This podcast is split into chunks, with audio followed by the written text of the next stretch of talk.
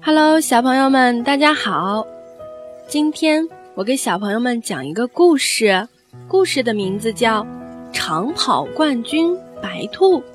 赶紧竖起你的小耳朵，认真听了，故事开始了。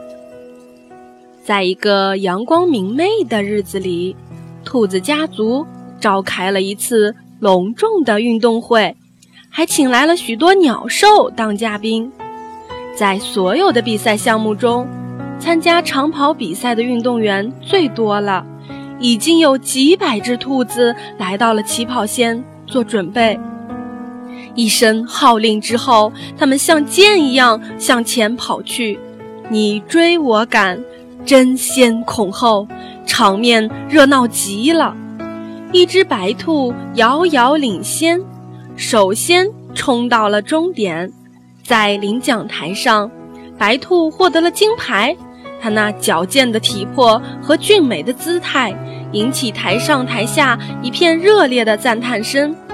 从此，白兔不论走到哪里，人们都向它投来羡慕的目光，向它拜师学艺的人很多。渐渐的，白兔骄傲起来了，认为自己是个冠军，谁也不会超过自己。每天清晨，当别的兔子起来练习长跑时，白兔却睡着香甜的大觉。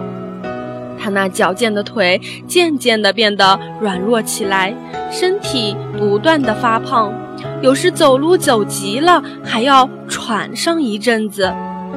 第二年春天，运动会又开始了，白兔又参加了长跑。在跑道上，别的兔子轻松自如地向前冲去，可是白兔的腿怎么也跑不快，最后它跑了一个倒数第一。小朋友，这个故事告诉我们什么道理呢？骄傲使人落后，谦虚使人进步。当你取得好的成绩的时候，千万不要骄傲哦，一定要继续努力。